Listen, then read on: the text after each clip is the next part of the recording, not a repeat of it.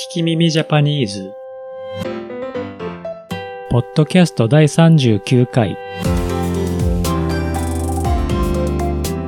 日本語を勉強中 Now の皆さん。日本人みたいにゴリゴリに喋れるようになりたいという皆さんのために言いたいけど言えなかったあの日本語。ネットで見たけど使い方がわからなかったあの日本語を使えるようになろうというポッドキャストです。私は最近インターネットでシャツを買ったのですが、3つの色が違うシャツを選んだはずなのに、届いたのは全部同じ色でした。インターネットで自分が選んだ色を見てみたら、全部同じ色を選んでいて、思わず笑ってしまいました。自分がやってしまった失敗は、時々すごく面白いですよね。皆さんは最近やってしまった失敗や思わず笑ってしまったことがありますか？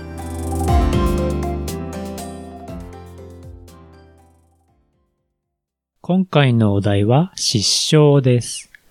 失笑は漢字で書きます。失うという字と笑うという字です。意味は面白すぎて我慢ができなくて笑ってしまうことです。でも最近は違った意味で使う人が多いです。違っった意味は、誰かが言ったりやったりしたことに呆れて困るという意味です。括弧の中に失笑と書いて文の最後につけたりします。今回は正しい使い方と最近多い使い方を紹介します。思わず失笑しちゃった。思わず失笑しちゃった。これは正しい意味の失笑です。思わずは考えていないのにということです。とても面白かったので考えていないのに笑ってしまったということですね。急に笑ってしまってプッと言ってしまうことがありますよね。それが失笑です。それではもう一回聞きましょう。その後、街の音が流れている時に同じことを言いましょう。思わず失笑しちゃった。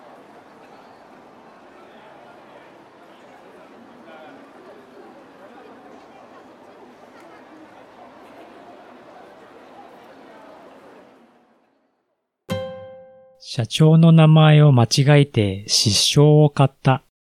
社長の名前を間違えて失笑を買った。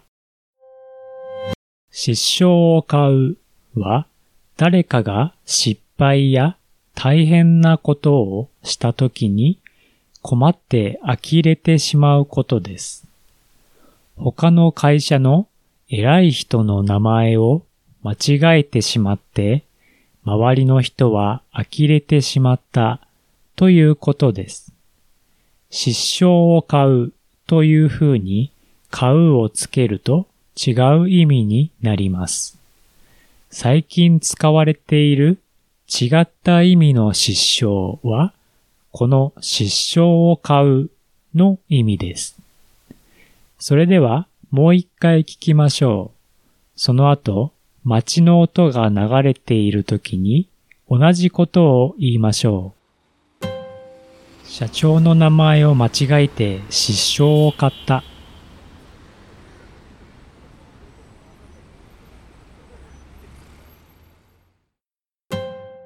映画館で隣の人が泣いてて失笑した。映画館で隣の人が泣いてて失笑した。最近使われている失笑を買うの意味ですね。隣の人が泣いていて少し困ったということです。よくわからないことをツイートしている人がいて失笑した。前にいた佐藤さんを呼んだら違う人だったので失笑されたという風に使います。それではもう一回聞きましょう。その後、街の音が流れている時に同じことを言いましょう。映画館で隣の人が泣いてて失笑した。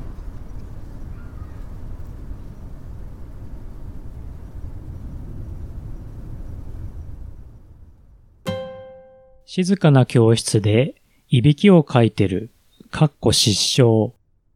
静かな教室でいびきをかいてる、かっこ失笑。かっこ笑いと同じように、失笑もかっこに入れて書く人が多いです。静かな教室で、いびきの音が大きくて、呆れてちょっと困っているという意味ですね。面白くて笑ってしまう人もいるかもしれませんが、先生が怒るかもしれないし、ちょっと困ってしまいますよね。それではもう一回聞きましょう。その後、街の音が流れている時に同じことを言いましょう。静かな教室でいびきをかいてる、かっこ失笑。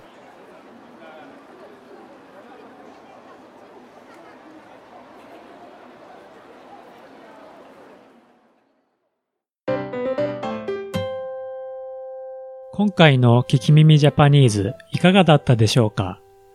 私は日本語の先生をしています。italki.com スラッシュ聞き耳 J で一緒にレッスンしましょう。Twitter と Instagram は、アット聞き耳ジャパン。コメント、いいね、フォローをお願いします。I'm teaching Japanese at italki.com slash 聞き耳 J Twitter and Instagram accounts are at Kikimimi Japan. Please send me your comments, requests, and questions. 次回の聞き耳ジャパニーズをお楽しみに。